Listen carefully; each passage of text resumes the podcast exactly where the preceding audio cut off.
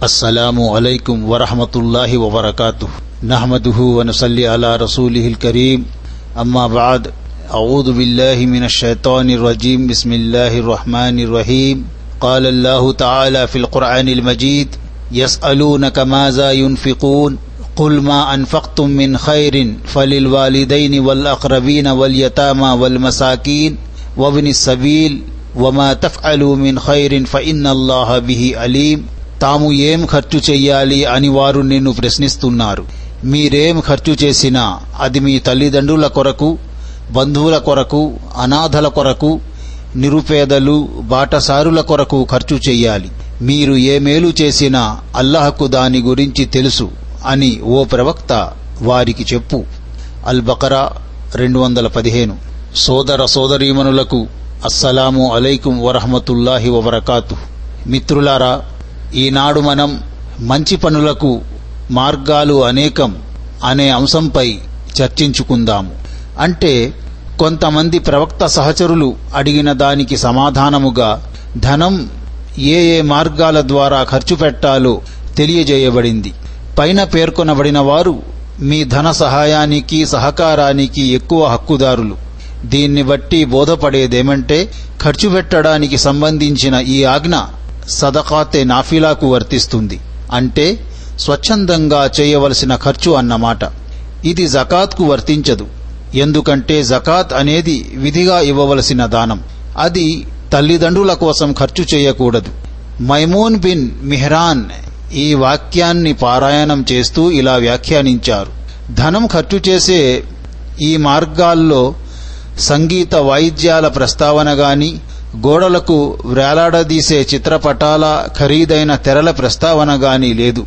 అంటే ఇలాంటి విలాసవంతమైన మార్గాలపై డబ్బు ఖర్చు పెట్టడం దుబారా ఖర్చు క్రిందికి వస్తుంది. కానీ విచారకరమైన విషయం ఏమిటంటే ఇలాంటి దుబారా ఖర్చులు భోగ లాలస వస్తువులు మన జీవితంలో అనివార్యం అయిపోయాయి. వాటి కోసం విచ్చలవిడిగా డబ్బు తగలబెడుతున్నప్పుడు మన మనసుల్లో అయిష్టత అనేది ఏర్పడటం లేదు. సోదరులారా మరోచోట అల్లాహతాలా ఇలా ఆదేశిస్తున్నాడు. మీరు ఏ సత్కార్యం చేసినా దాని గురించి అల్లాహకు తెలుసు. అల్ బకరా నూట తొంభై ఏడు. మిత్రులారా అదేవిధంగా అల్లాహతాలా సూరే జిల్జాల్లో ఇలా ఆదేశిస్తున్నాడు. ఫమై యామల్ మిస్కాల జర్రతిన్ ఖైరన్ యరహ్. ఎవరు అనుమాత్రం సత్కార్యం చేసినా దాన్ని అతను చూసుకుంటాడు. అంటే దాన్ని చూసుకొని అతను అమితముగా సంతోషిస్తాడు. మిత్రులారా అల్లహతాలా మరోచోట ఇలా ఆదేశిస్తున్నాడు. మన్ అమిల సాలిహన్ ఫలి నఫ్సిహి వమన్ అసా ఫలైహ సుమ్మ ఇలా రబ్బికుం తుర్జాఊన్ సూరతుల్ జాసియా పదిహేను. ఎవరైనా సత్కార్యం చేస్తే తన కొరకే చేసుకుంటాడు. మరెవరైనా దుష్కార్యానికి ఒడిగడితే దాని పాపఫలం స్వయముగా అతని మీదే పడుతుంది. ఆ తరువాత మీరంతా మీ ప్రభువు వైపునకే మరలింపబడతారు. అంటే వ్యక్తి విషయములోనైనా వర్గం విషయములోనైనా సూత్రం ఒక్కటే. ఎవరు చేసిన కర్మల్ని వారు అనుభవించక తప్పదు.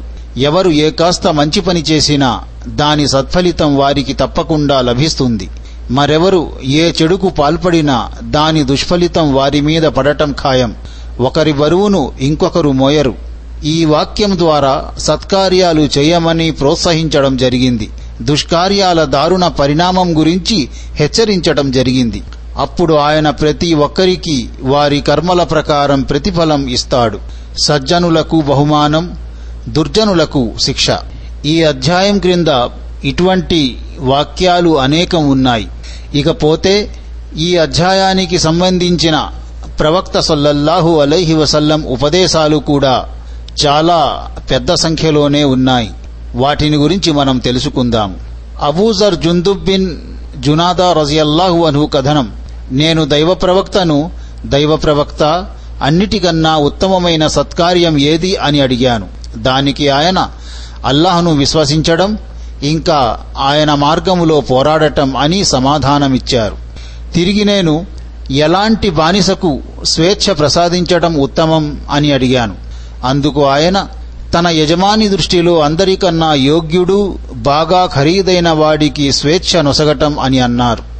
అప్పుడు నేను అది నా వల్ల కాకపోతే ఏం చేయాలి అని అడగ్గా అయితే ఏ పనివాడికైనా సహాయపడు లేకపోతే ఏ పనిరాని వాడికైనా అతని పనిచేసి పెట్టు అని ఆయన అన్నారు.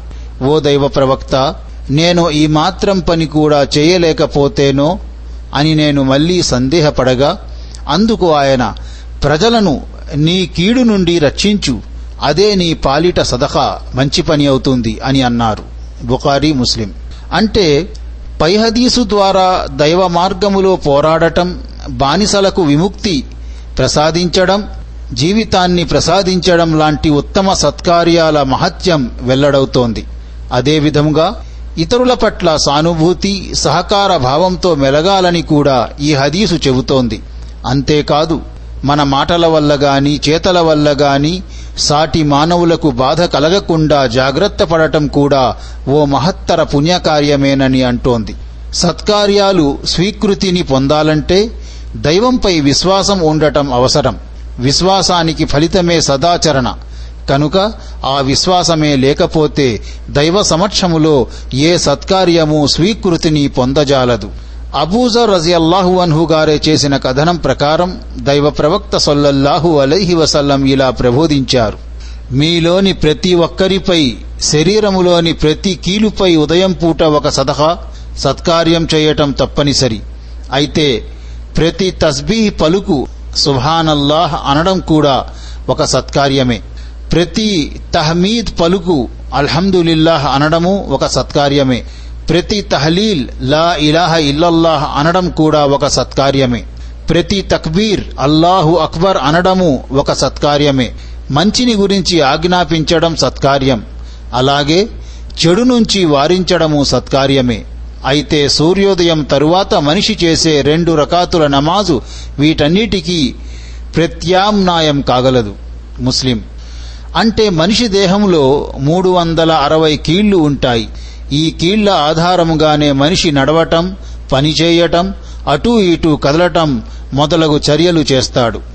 ఈ కీళ్ళే లేకపోతే మనిషి కదల్లేడు మెదల్లేడు నిల్చోలేడు పడుకోలేడు. కీళ్ళు లేకుండా ఏ పని సాధ్యం కాదు. ఈ విధముగా చూస్తే మానవ శరీరములోని ప్రతి కీలు దేవుని వరమే. అందుకు ప్రతి మానవుడు తప్పకుండా దైవానికి కృతజ్ఞతలు తెలుపుకోవాలి. ఈ వరాలపై కృతజ్ఞతలు తెలుపుకోవడం కోసం అతి సులువైన మార్గాన్ని సూచించడం దేవుడు తన దాసులపై అనుగ్రహించిన మరొక వరం. ఒక సామాన్య మానవుడు కూడా ఈ మార్గాన్ని అనుసరించి దైవానికి కృతజ్ఞతలు తెలుపుకోగలడు.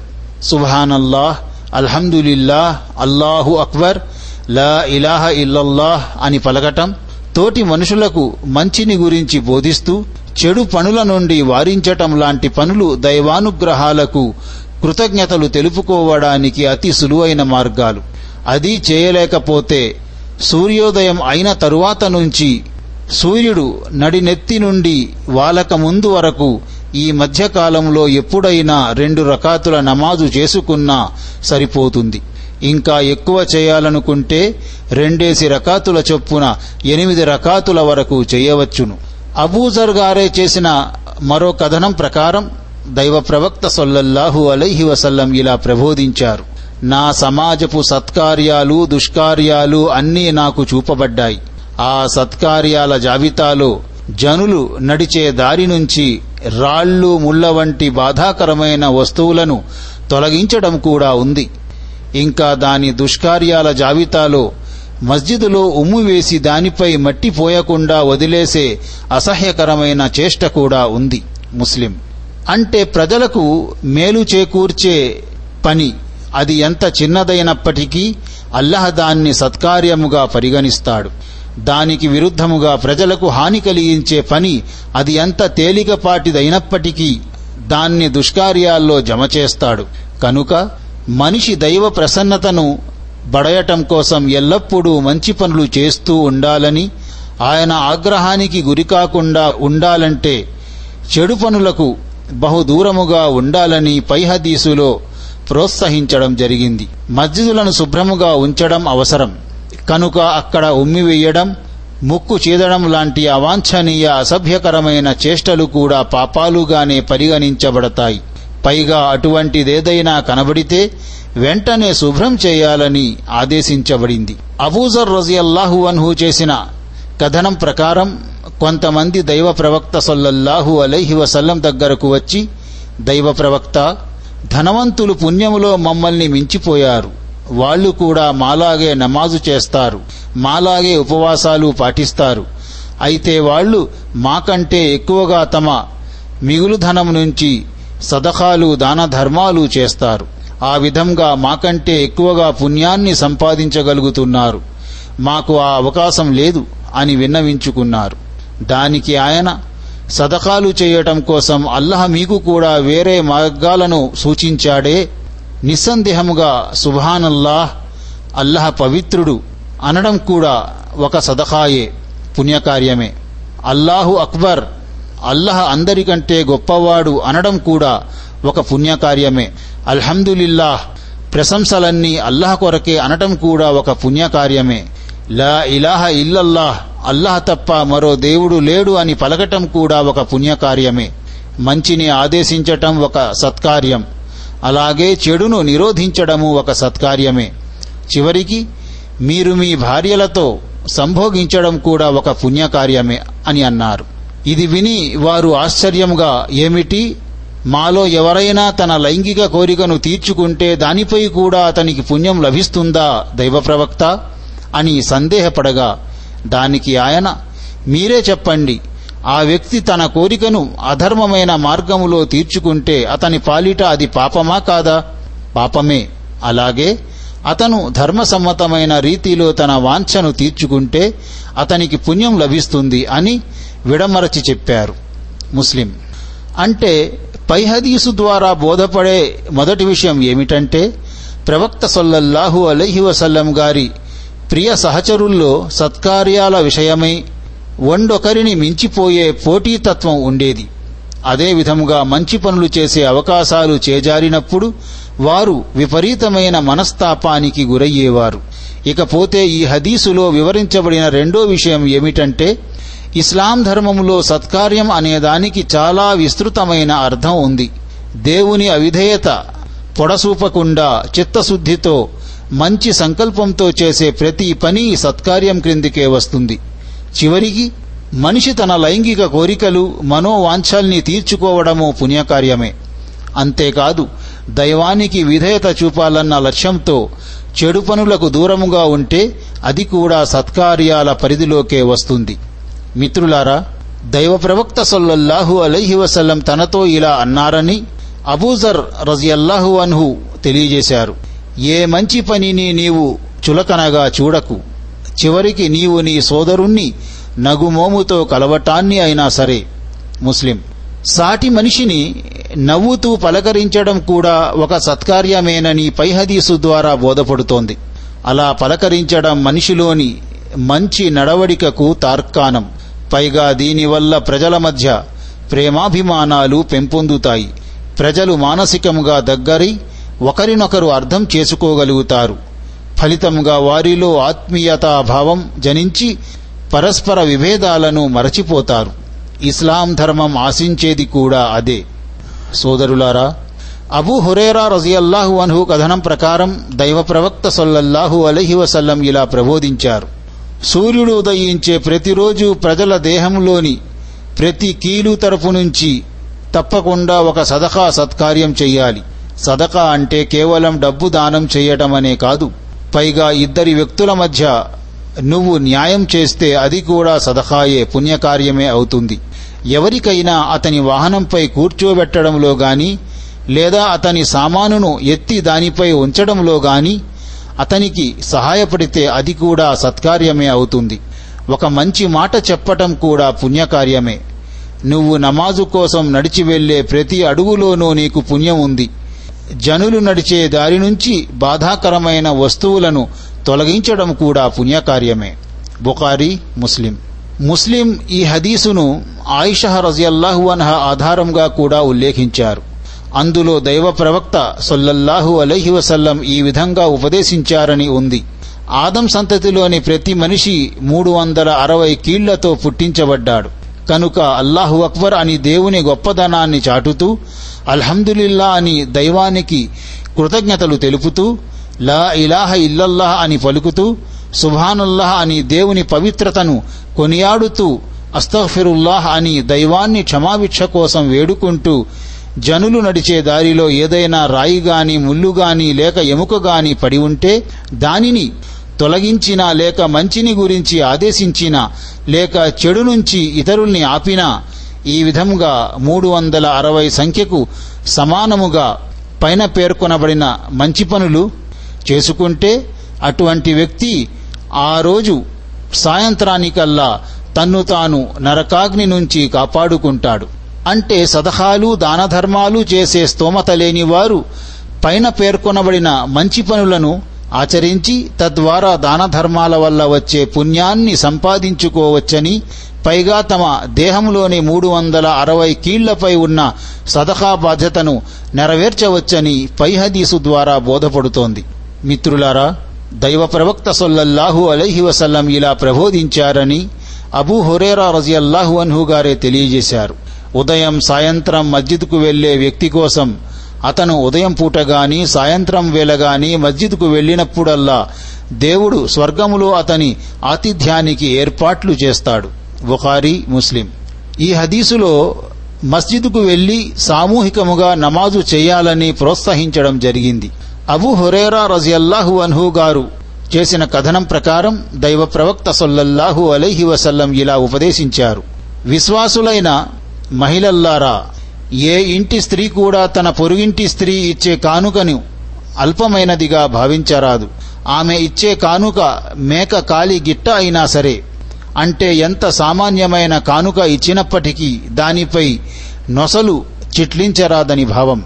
బుకారి ముస్లిం.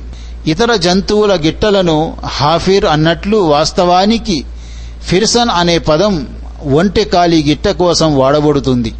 అయితే అప్పుడప్పుడు మేక కాలి గిట్ట కోసం కూడా ఈ పదం ఉపయోగించబడుతుందని జౌహరి అభిప్రాయపడ్డారు. అంటే ఇతరులు ఇచ్చే కానుకలు ఎంత సామాన్యమైనవి అయినప్పటికీ వాటిని తుచ్చమైనవిగా భావించకూడదు.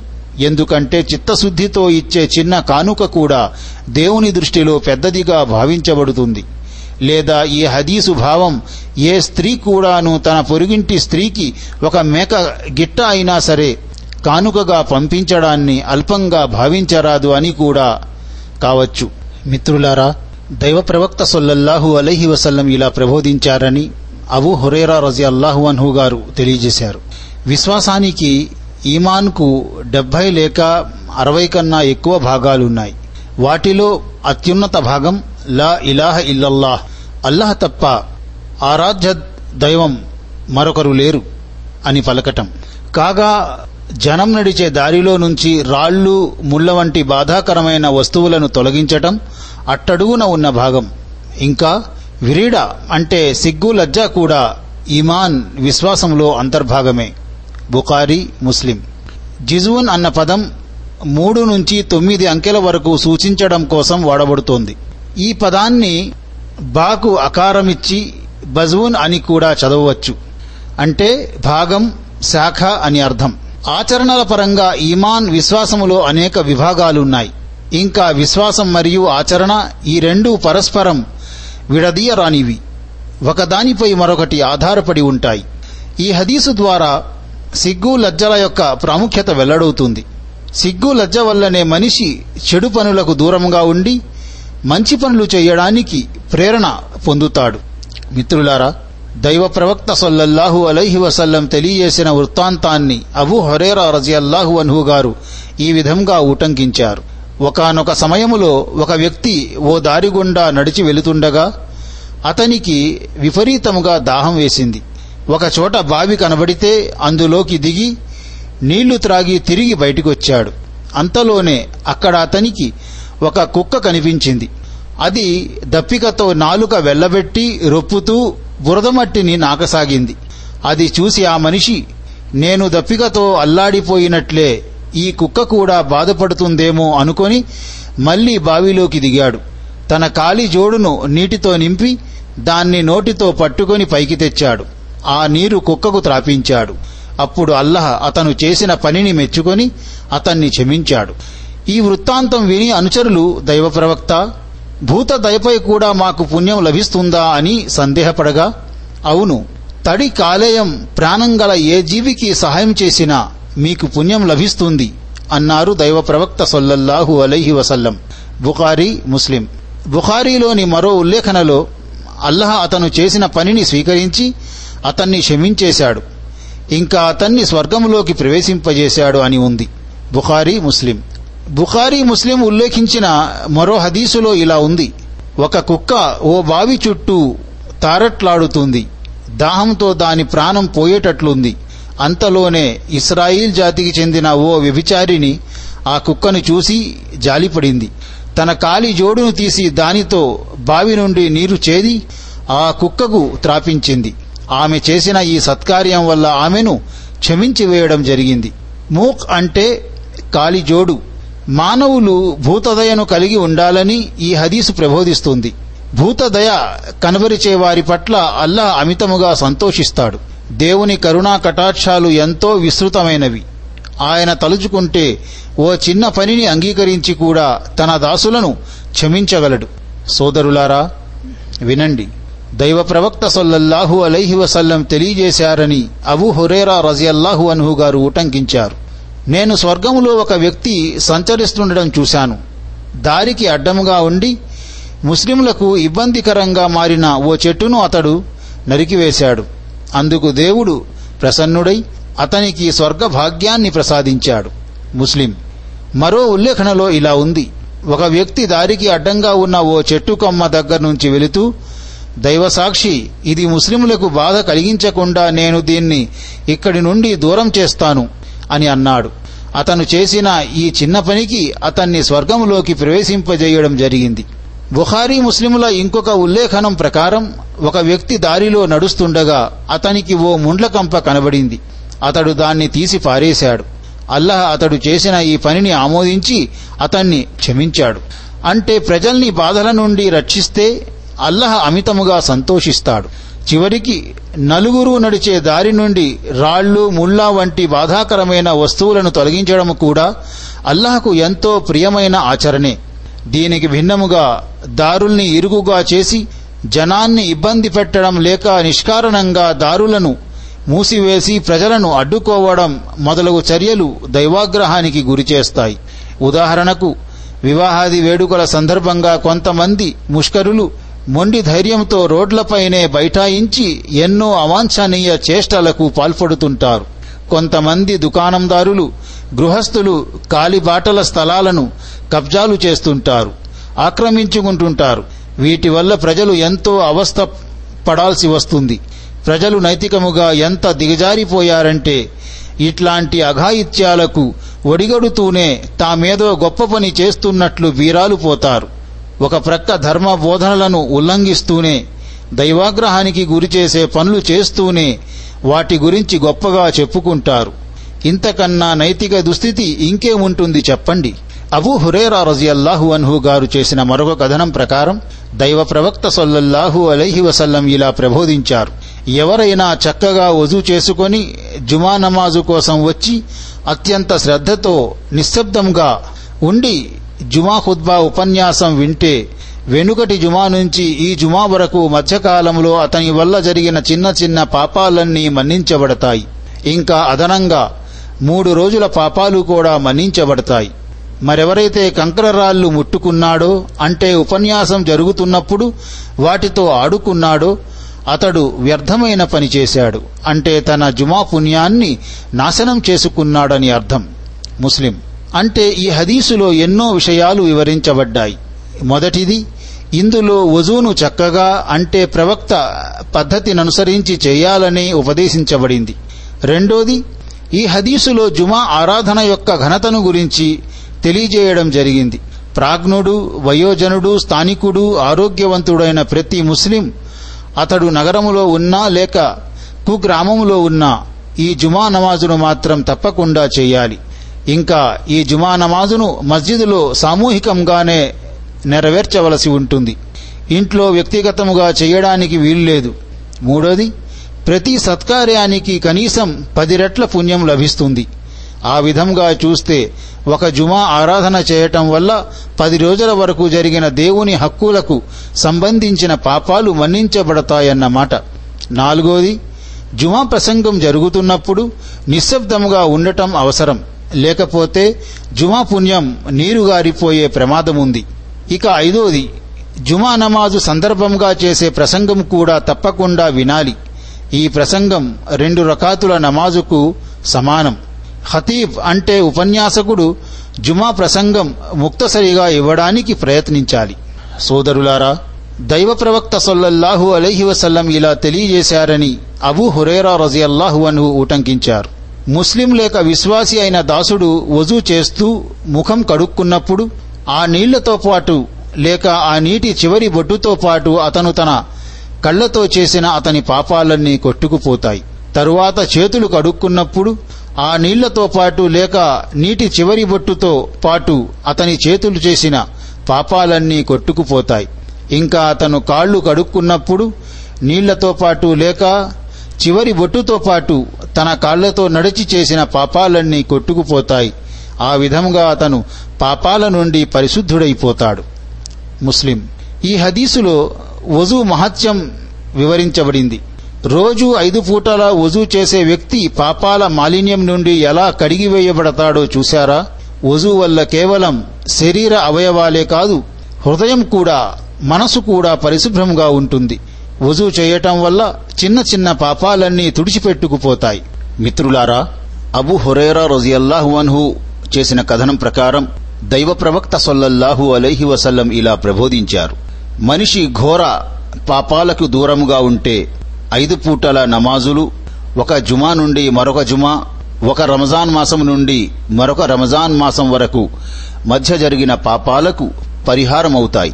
ముస్లిం అంటే ఒక విశ్వాసి ఘోర పాపాలకు పాల్పడకుండా సాటి మానవుల హక్కులను కొల్లగొట్టకుండా జాగ్రత్తగా మసలుకుంటే పైన పేర్కొనబడిన ఆరాధనల వల్ల అతను పూర్తిగా పాపాల నుండి పవిత్రుడైపోతాడు.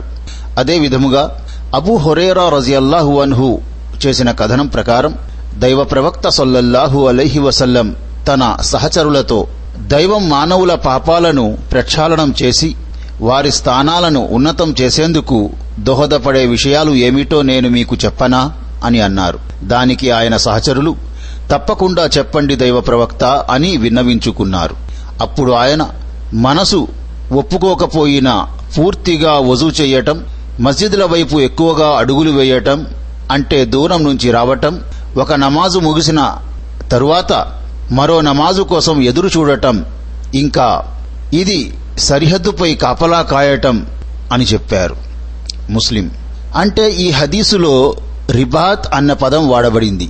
రిబాత్ అంటే సరిహద్దుపై కాపలా కాయటం ఒక దేశ సరిహద్దుల వద్ద కాపలా కాయడమనేది ఎప్పుడూ జరుగుతుండే పని.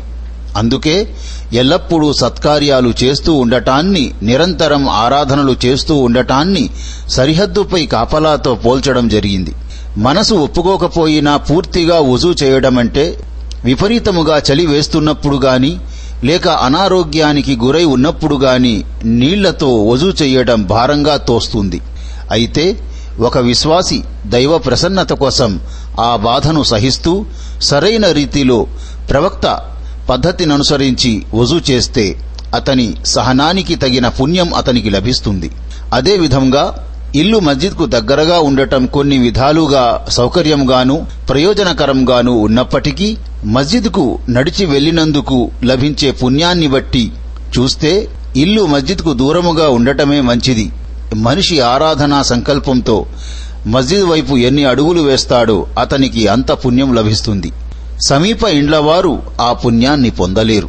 మిత్రులారా అబూ ముసా అరీ రజియల్లాహు అన్హు కథనం ప్రకారం దైవ ప్రవక్త సొల్లల్లాహు అలైహి వసల్లం ఇలా ప్రబోధించారు. రెండు శీతల నమాజులను చేసేవాడు స్వర్గంలోకి ప్రవేశిస్తాడు. బుఖారీ ముస్లిం. బర్దాన్ రెండు శీతల నమాజులు అంటే ఫజ్ర్ మరియు అస్ర్ నమాజులని భావం. అంటే సాధారణముగా ప్రజలు ఫజ్ర్ మరియు అస్ర్ నమాజుల పట్ల నిర్లక్ష్యం వహిస్తారు. ఫజ్ర్ వేలకు నిద్ర నుండి మేల్కొని నమాజు కోసం మస్జిద్కు రావటం మనసుకు భారముగా తోస్తుంది. అదేవిధముగా అసరువేళ సాధారణముగా ప్రజలు తమ దైనందిన కార్యకలాపాల్లో తన మునకలై ఉంటారు. నమాజు పట్ల అశ్రద్ధ వహిస్తారు. అందుకే పై హదీసులో ఆ నమాజుల మహత్యాన్ని వివరిస్తూ వాటిని క్రమం తప్పకుండా నిర్వర్తిస్తూ ఉండమని తాకీదు చేయడం జరిగింది. ఈ రెండు నమాజులను నిత్యం క్రమం తప్పకుండా చేసేవాడికి మిగిలిన మూడు నమాజులు చెయ్యడం ఏమంత కష్టం కాదు. మనిషి ఈ రెండు నమాజులను కాపాడుకుంటే అవి అతని స్వర్గ ప్రవేశానికి దోహదకారి అవుతాయి. సోదరులారా దైవ ప్రవక్త సొల్లల్లాహు అలైహి వసల్లం ఇలా ప్రబోధించారని అబూ మూసా అషరీ రజియల్లాహు అన్హు తెలియజేశారు. దాసుడు అనారోగ్యానికి గురైనప్పుడు లేదా ప్రయాణంలో ఉన్నప్పుడు అతను స్థానికుడై ఆరోగ్యంగా ఉన్నప్పుడు చేసే కర్మలు అతని పేర రాయబడతాయి. బుఖారి. అంటే ఇక్కడ సత్కార్యాలు అంటే విధులు కావు. మనిషి నిత్యం చేస్తూ ఉండే అభిలషణీయమైన స్వచ్ఛంద కార్యాలని భావం. షరియత్పరమైన తగు కారణం వల్ల అతను ఆ పనులు చేయలేకపోయినా వాటి పుణ్యం మాత్రం అతని ఖాతాలో జమ అవుతూ ఉంటుంది. అయితే ఈ అవకాశం ఫర్జ్ కార్యకలాపాలకు లేదు. ఫర్జ్ కార్యాలను ఎట్టి పరిస్థితుల్లోనూ వదలటానికి వీల్లేదు. జాబిర్ రజియల్లాహు అన్హు కథనం ప్రకారం దైవ ప్రవక్త సొల్లల్లాహు అలైహి వసల్లం ఇలా ప్రబోధించారు. ప్రతి మంచి పని పుణ్యమే బుఖారీ ముస్లిం. అంటే విశ్వాసి మంచితో మేలుతో కూడుకున్న పని ఏదైనా చేస్తే అందుకు అతనికి సదఖా చేసినంత పుణ్యం లభిస్తుందని ఈ హదీసు తెలియపరుస్తోంది. అన్ని రకాల సత్కార్యాలను మేలుతో కూడుకున్న పనులను మారూఫ్ అంటారు. పైగా నేరాలకు పాపాలకు దూరంగా ఉండటం కూడా మారూఫ్ పుణ్యకార్యంగానే భావించడం జరుగుతుంది. జాబిర్ రజి అల్లాహు అన్హు గారు చేసిన కథనం ప్రకారం దైవ ప్రవక్త సొల్లల్లాహు అలైహి వసల్లం ఇలా ప్రబోధించారు. ఎవరైనా ముస్లిం ఒక చెట్టు నాటితే దాని ఫలాలు పక్షులు పందికొక్కులు తదితర జంతువులు కీటకాల వల్ల తినేయబడినా అది అతని తరపు నుండి సదహా పుణ్యకార్యం అవుతుంది. అలాగే అందులో నుంచి దొంగలించబడిన దాన్ని అతని తరపు నుండి సదహాగానే భావించడం జరుగుతుంది. ఎవరైనా దానికి నష్టం కలిగిస్తే అది కూడా సదహాగానే పరిగణించబడుతుంది. ముస్లిం. ముస్లింలోని మరో ఉల్లేఖనలో ఇలా ఉంది.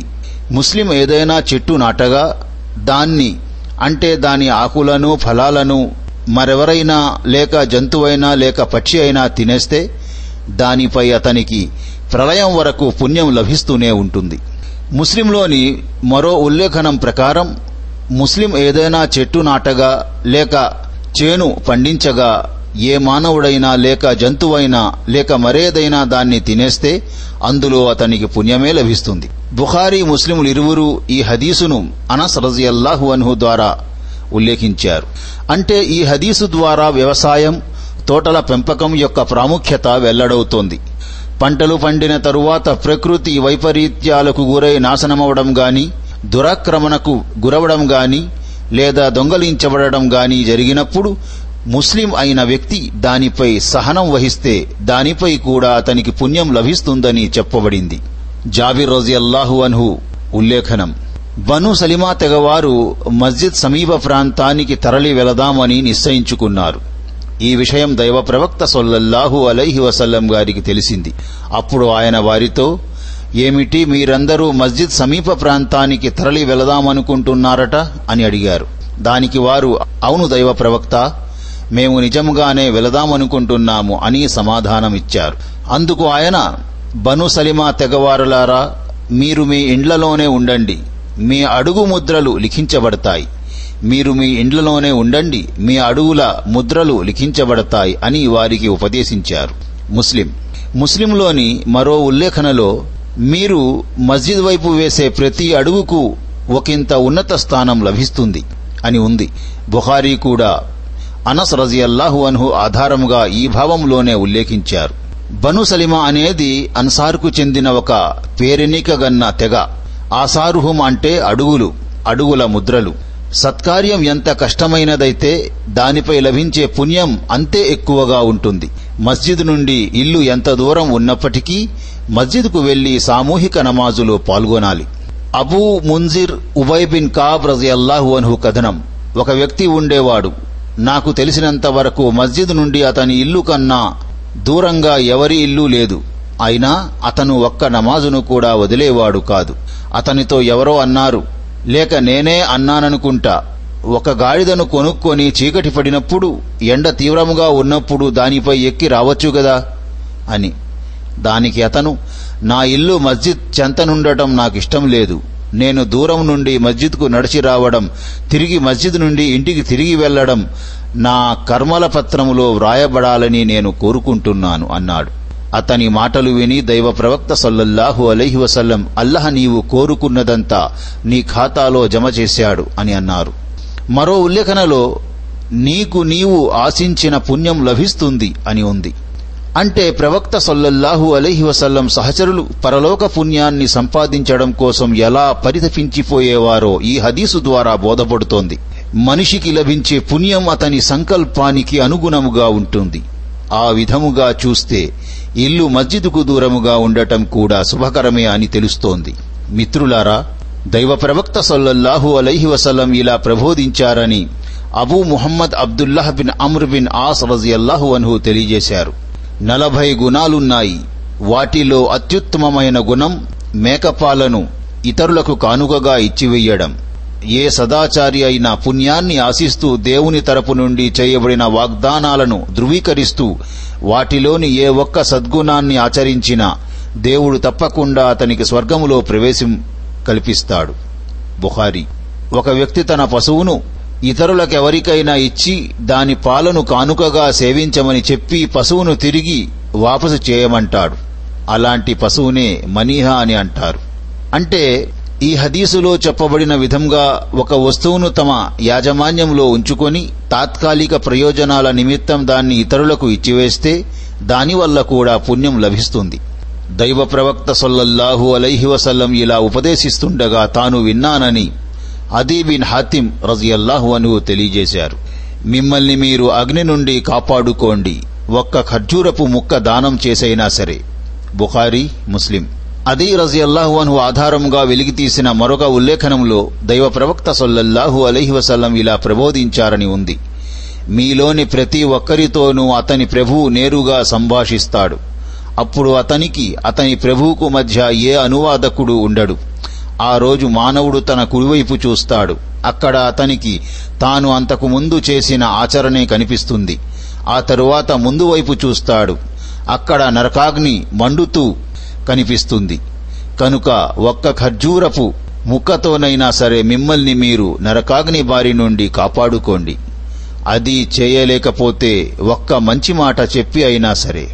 అంటే ప్రళయ దినాన మనిషి దైవ సన్నిధిలో నిలబడి ఉన్నప్పుడు అతనికి ఇరుప్రక్కల తాను ఇంతకు ముందు లోకములో చేసుకున్న కర్మలుంటాయని ఆ సమయములో అతను పరమప్రభువుతో ప్రత్యక్షముగా మాట్లాడి తాను చేసిన కర్మలకు జవాబుదారీ వహించవలసి ఉంటుందని పై హదీసు తీవ్రముగా హెచ్చరిస్తోంది. రెండో విషయం ఏమిటంటే ప్రతి వ్యక్తి తన స్తోమతకు తగ్గట్టుగా దైవ మార్గములో ఖర్చు పెట్టడానికి దాన ధర్మాలు చేయడానికి ప్రయత్నించాలి.